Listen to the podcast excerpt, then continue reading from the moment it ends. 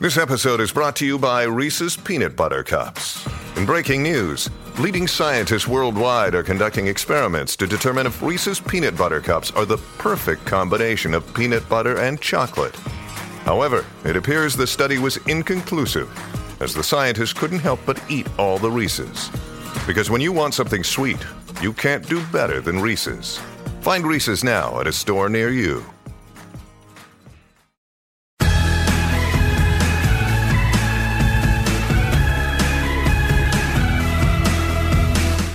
I want to start with a quick multiple choice question for you guys. What's something that I, me, Liz, cannot live without? Is it A, coffee, or B, coffee? yeah, there are only two choices here. If you guess coffee, then you guess correctly. Yes, I am addicted to that morning grind. That's sort of the caffeine kick, although I'm fine with decaf too, but I need extra hot coffee every morning with lots of foamy oat milk, one Truvia, and a dash of cinnamon. I know that's full blown princess alert, but that's when I'm home. If I'm out and about, you guys know that this is a very crowded industry. I mean, there's there's a coffee bar on every corner, right? Starbucks, Dunkin', Peet's, Gregory's, Irving Farm in New York, and the up and coming Biggby Coffee, home of the famed Firefly Latte. Okay, they have a Firefly latte. I'm going to tell you what that is in just a minute, but there is such a great story behind Biggby and the Firefly latte and all the other lattes they offer, along with the literally dozens and dozens of different kinds of coffee drinks. Biggby's story is as diverse and fascinating. Founded 26 years ago in Lansing, Michigan, Mike McFall is the co founder and co CEO of Biggby, one of the largest and fastest growing coffee chains in the United States. But percolating beneath the river of success he's experiencing now is a story that began with a minimum wage job. These are my favorite kinds of stories, so let's get it straight from the barista businessman himself, Mike McFall. Welcome to Everyone Talks to Liz. Liz, thank you. That was amazing. I am amazing. Finally, can you tell my kids that? Uh, a podcast that opens with uh, with a dramatic story. I love it. My mom was a theater actress, so you know I do have a little bit of flair for the over dramatization. Um, first of all, we're thrilled because I love these types of journeys to unfold before our listeners because this is what it takes to found run and and succeed at a business right i mean and i got to start with this because I'm interested. I, I usually have one and a half cups a day. How many cups a day does a guy like you who runs a huge coffee chain drink? Well, I drink, I, I the math is between 14 and 16 uh, shots of espresso a day. What? 14? You look surprised. How are you not shaking like a leaf right now, or are you? No, I'm not. I'm doing all right. Uh, you know, it's uh, it's something that I I, I drink uh, what are called uh, quad americanos, which has they have four ounces of espresso in each of them, mm-hmm. and you know I have anywhere from from three to four a day. Usually I have two before I leave the house, and then I go from there. Okay, all right. So you're an addict. That's fine. I, I'm I'm accepting of that. Okay, uh, I want to I want to really get to what I said, the beginning, the percolating story of all of this. Can we go back to the 90s? Where were you and what were you doing? Well, you know, I think um, I started as a barista, as you mentioned, and I was uh, on a research, very specific research project at Michigan State University. And so I, I my mom is a professor there. And uh, so I had, uh, I don't I am going to keep rewinding. At my grandmother's funeral uh, in October, I was with a colleague of my mom's. He had a very specific project he was working on. He invited me to come and work on that with him, with the idea being that I would uh, be able to essentially handpick graduate school at that point uh, with his his endorsement and the work I would be doing with him. And so that was only 20 hours a week. So I went around to every coffee shop in the greater Lansing area and applied. I just thought it would be cool to work in a coffee shop. That was it. And so fortunately, I was hired at we had one store at the time, uh, and I was hired by a woman by the name of Mary Roselle, uh, who was um, my business partner's wife, and they they built that store together, the first store, and so uh, she hired me, and I worked 6 a.m. till 2 p.m. at the coffee shop, mm. and then I would walk over to the university, and I worked 2:30 to 6:30 on the research project, and then I would uh, drive home. Okay, so specifically, what year was this? That would have been November of 1996. Okay. All right. So I'm thinking in 1996, I was in Boston. Uh, yes, Starbucks existed, but uh, there weren't many others. And so I'm guessing you were one of these sort of Arabica, you know, sort of funky coffee houses, right? Just one. We weren't. I, we weren't. We really have never been that sort of pretentious coffee environment. Uh, you know, we we you mentioned um, you know the Firefly latte, which I'm ashamed to say I don't even know what the ingredients of that are. But okay, I'll tell uh, you. We have thousands of of these, and so um, but we we've always named our drinks. We like to say uh, like our caramel latte, for example. Starbucks names that a caramel macchiato right? Mm-hmm. which is a very pretentious way to say that drink. Oh. and so what we what we call it is a caramel marvel. And to us it's like a superhero flying through the sky. We have grizzly bears. Uh, we have uh, you know the chocolate covered irishman. We have the firefly. We have purple haze. And so we never were that affected italianized uh, version of the coffee bar. We've always been our we've always been our own. We've always done our own thing from a branding perspective. And we think that makes us infinitely more approachable. Okay, Mike. So you are a barista. Did, did you even call yourself a barista at that point? Yes. Okay. You're a barista. You're using at least that fancy name. And you're getting up very early to go every day and make coffee drinks. Were you exhausted at the time? Minimum wage. What did you like about it? What kept you coming back? Well, I didn't know it at the time uh, or beforehand, but I was I'm very much into hospitality. And so, you know, if you were if you were to join me for dinner at my house, I would be um, I would make sure that it was going to be a very pleasant experience for you. I would take care of your every need. We would we would have an engaging conversation. It would be a nice it would be a nice event. That would be and so so when when I was in the business and when I was working as a barista, I got to do that all day every day. Mm. And I loved that part of it. I love making friends. I loved engaging people. I love surprising people with just sort of crazy, nuanced. so, uh, a quick story. Uh, there was a guy that came into our store uh, every day and he would buy these gigantic caramel marvels with six, eight shots of espresso in them. They were insane. And he was a landscape architect and he always complained about maintaining his truck, right? Always, that was his thing. He was always complaining about. So, so what I did was I uh, when he was in complaining about having to get the oil changed in his truck or something, I wrote 90 days out on the calendar. I wrote Bill Martin uh, oil change truck. I couldn't wait for that day because when he walked in, I was going to hit him with the fact that it had been 90 days since he got his oil changed. He get his oil changed. And I mean, just to blow his mind that I knew it would been 90 days. so I just love that part of the business. And I loved showing up to work. I did. I loved going in there. I loved making coffee. I loved putting smiles on people's faces. That fundamentally was what why I'm in the business today. That's a big leap to go from that to wait a minute, why don't I invest my future in Biggby Coffee? How did you decide? What was that moment where it crystallized for you? Hold on, let's let's do something here. Let's grow this.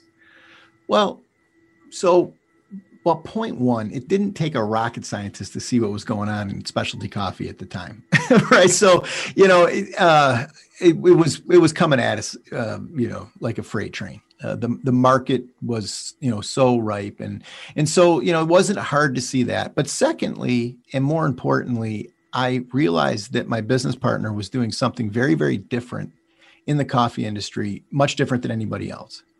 And so you know he had a, a, a restaurant background high volume restaurant background. And we were running and we still run our coffee shops like they're high volume kitchens not cute quaint little espresso bars Okay. And so that I, I definitely sensed one an opportunity in the marketplace, but two, I also knew that we were doing something something different and something better, and that still exists today. Uh, and and you know, but then also um, we ended up how how this went down was I was a barista.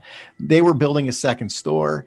I um, they approached me about becoming a manager uh, at the second store, and you know, I, I was I said, yeah, I'm I'm interested, I guess, but I'm really on this other track. I'm headed back to graduate school, and and so um, I sat down with my partner uh, Bob, and um, in sort of an interview type style, uh, because Mary, I worked with Mary in the mornings. Bob came in at three in the afternoon, and so I never saw Bob ever, and I didn't know him at all. And so when we sat down uh, to have this interview, it was this beautiful spring day in March, and we ended up popping up and going for a walk.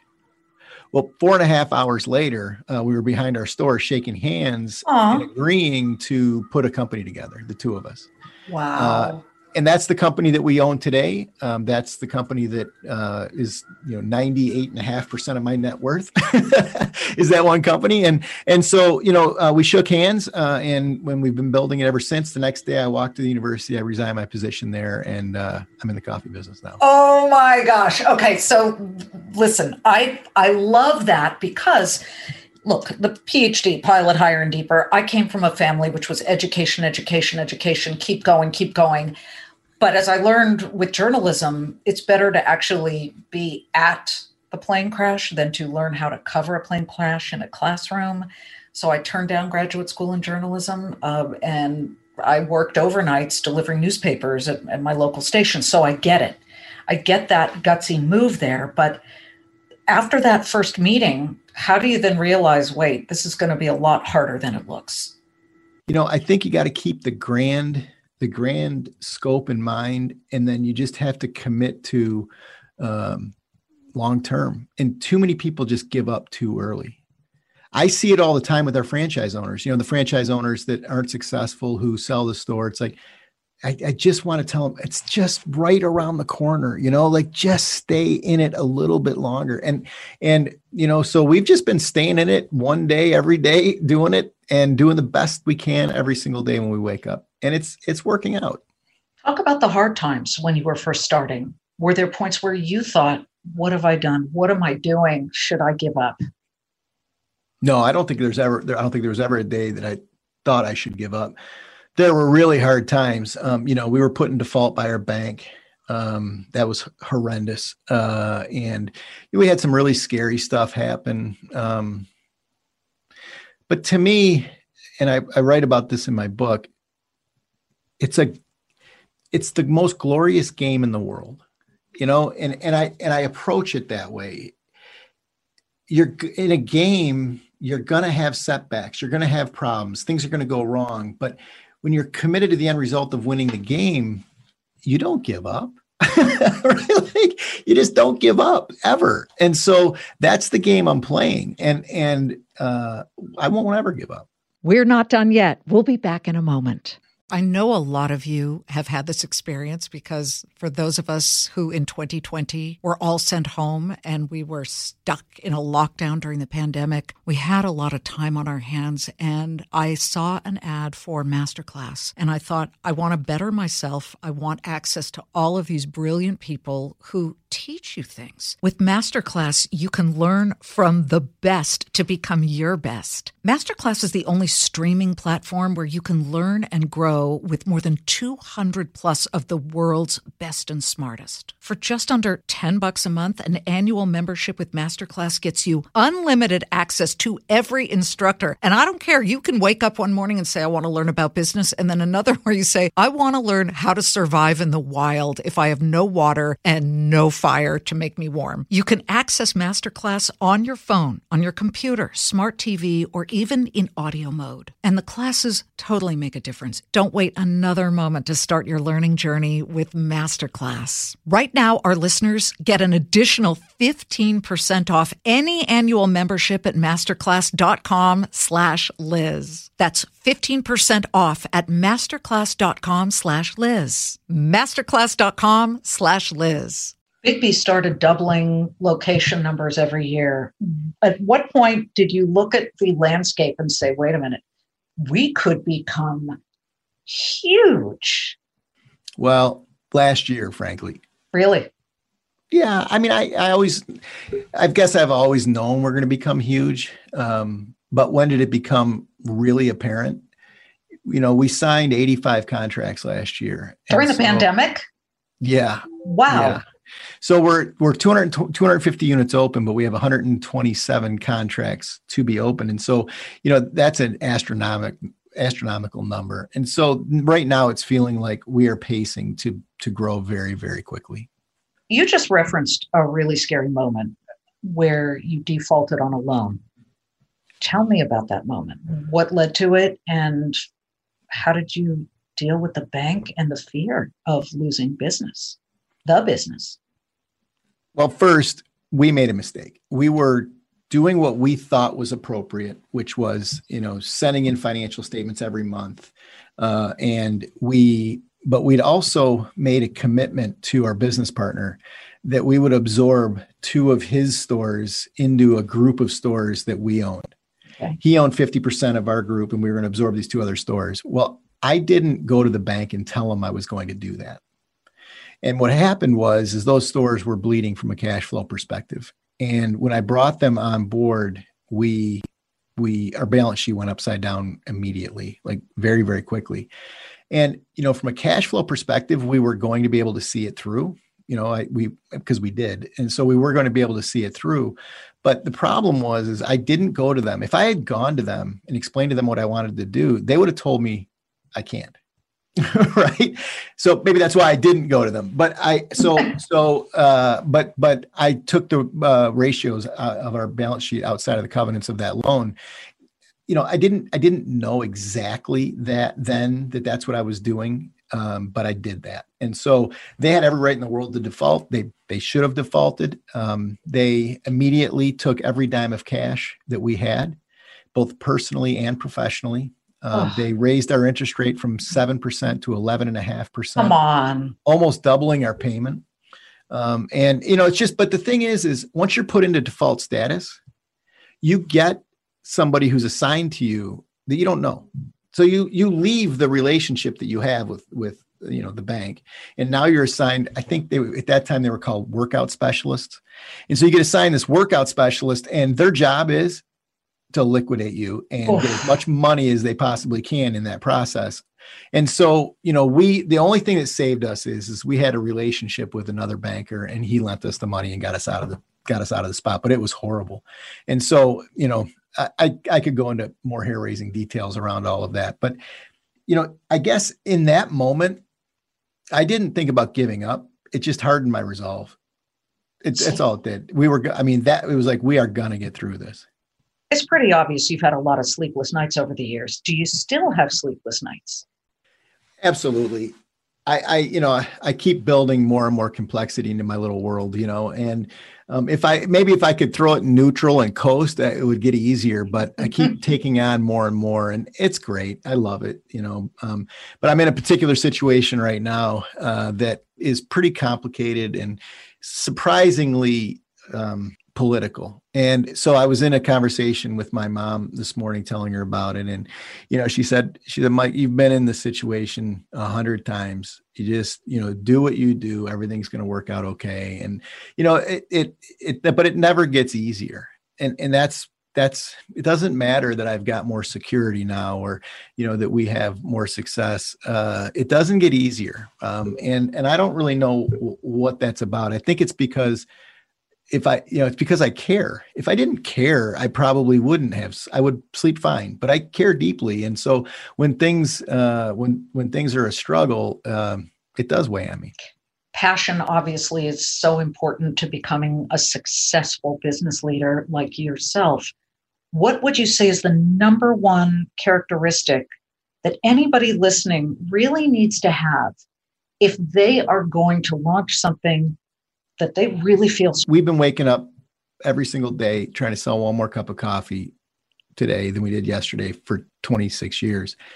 And you know, the part of the problem that happens to entrepreneurs is that when things start when things start to struggle, when you start to struggle, you you you divert your attention from maybe what the core product that you're bringing to the marketplace is and you try to bolt on all these different things these different levels of complexity and that just makes the business harder and if we could wake up the next day and sell one more latte you know when when i got when i started in the business as a barista we were selling under 300 cups a day and that was um I remember when we crossed 300 and, uh, for the first time, and now we're we'll sell somewhere in the range of about 100,000 cups today. Right? Stop. So, Oh isn't oh that cool? God. That is so cool. I know, I know. And and so, but that's focus, right? We don't, we didn't, we haven't done anything else. Is what we do every day, all day. And so, I think that that would be my my answer. Don't.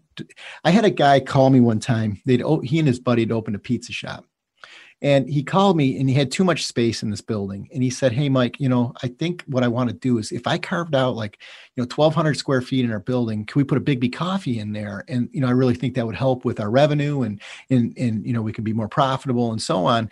And my answer was, and he's a good friend of mine, but my answer was like, that's a really dumb idea. And there was this long pause, and he's like, "What do you mean?" I, I mean, pizza I, and coffee.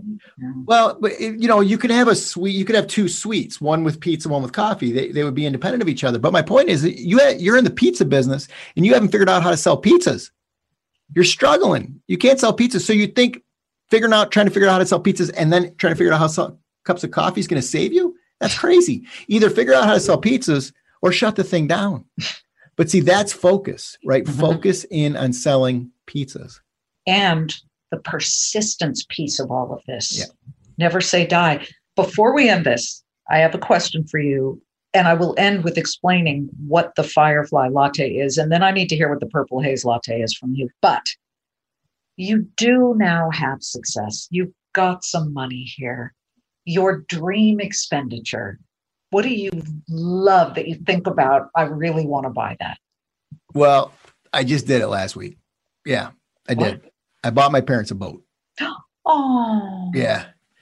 It's awesome. So it's we're sharing it. I mean, they're gonna the the deal is is they've got to they've got to um uh you know help maintain it use it. They lived on their previous boat, um, and so they're going to live on this boat primarily. You know, and and um, they got to help maintain it, but then they also have to teach me how to use it. and so it's a you know I, I, there's an upside for me on this deal is because I'm going to get to learn how to use this boat. So it's cool. It's a it's a boat that you know I can take my whole family on, and and uh, you know I'm really I'm I'm super excited about it. You'll tool around Lake Michigan. Well, we'll actually take it. We hope to take it back and forth to Florida every year. So we'll we'll leave uh, Michigan in the fall, take it to Florida. It's maybe a four to six week process, and we'll be have it in uh, Florida for this for the winter, and then we'll bring it back in the spring. And so that's that's the that's the plan. In fact, I'm leaving uh, Friday to go down for a week on the boat to start bringing it north uh, to uh, Lake Charlevoix okay you said you still don't relax to this day. I need you to relax on the boat because that that's what you're supposed to do at least at certain points during the very stressful world of growing this business. All right finally here we go. The firefly latte is cinnamon vanilla and white chocolate with 50 milligrams of caffeine. Yum. Now you're going to reveal what the purple haze latte is. The purple haze latte is caramel and blackberry it's delicious. Mm. It's as good as it sounds. How many grams of fat? Do I even want to know? Oh, it's probably in the range of 10. Oh,